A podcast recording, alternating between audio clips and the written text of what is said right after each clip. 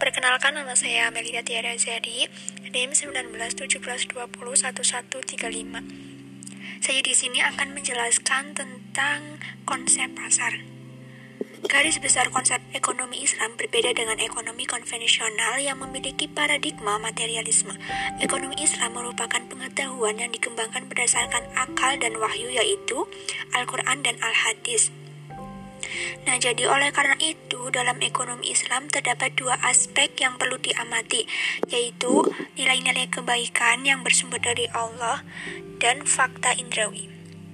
Unsur-unsur pasar dalam ekonomi Islam terdiri dari objek yang tidak dapat dilihat dan objek yang dapat dilihat.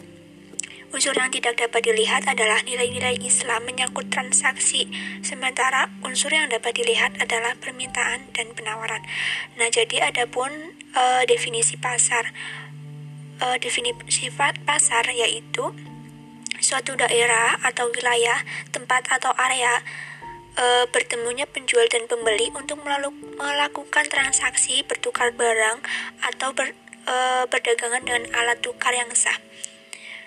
Nah, jadi pasar bukan hanya dilihat sebagai tempat, melainkan sebagai kegiatan transaksi jual beli yang dilakukan di mana saja dan kapan saja. Jadi ada pasar yang bersifat konkret atau nyata dan pasar yang bersifat abstrak atau tidak nyata. E, secara garis besar ada tiga e, pasar utama. Yang pertama ada pasar barang dan jasa, pasar tenaga kerja, pasar keuangan.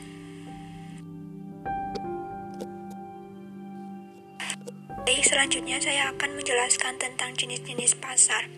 E, secara garis besar, macam-macam pasar itu dibedakan menjadi e, empat. Yang pertama itu ada pasar persaingan sempurna. Nah, Pasar persaingan sempurna merupakan struktur pasar yang paling ideal karena dianggap sistem pasar ini adalah struktur pasar yang akan menjamin terwujudnya kegiatan memproduksi barang atau jasa yang tinggi atau efisiensinya. Pasar persaingan sempurna muncul karena adanya prinsip-prinsip sebagai berikut. Nah, tidak ada satu penjual tunggal yang mempunyai sumber cukup banyak untuk dapat mempengaruhi harganya di pasar dan sumber variabel mempunyai mobilitas yang tinggi untuk berbagai harga pasar dan penggunaan relatif fleksibel. Dan yang kedua ada pasar monopoli.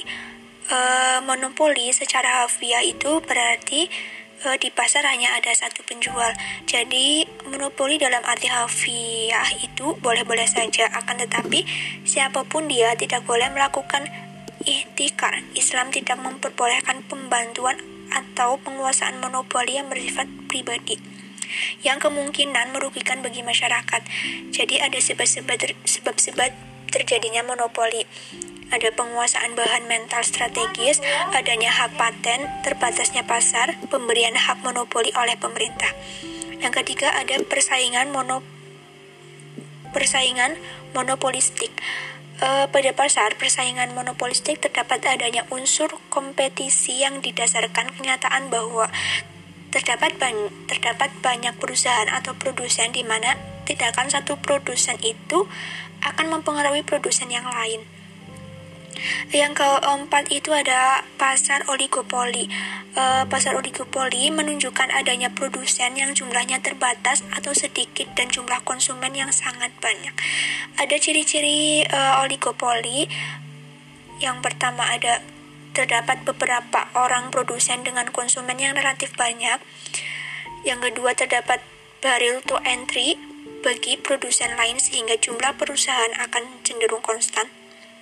Selanjutnya, perusahaan yang tidak mampu bersaing akan cenderung melakukan uh, kekuatan oleh perusahaan. Inovasi dan penguasaan terhadap teknologi merupakan unsur yang penting dalam kemajuan perusahaan.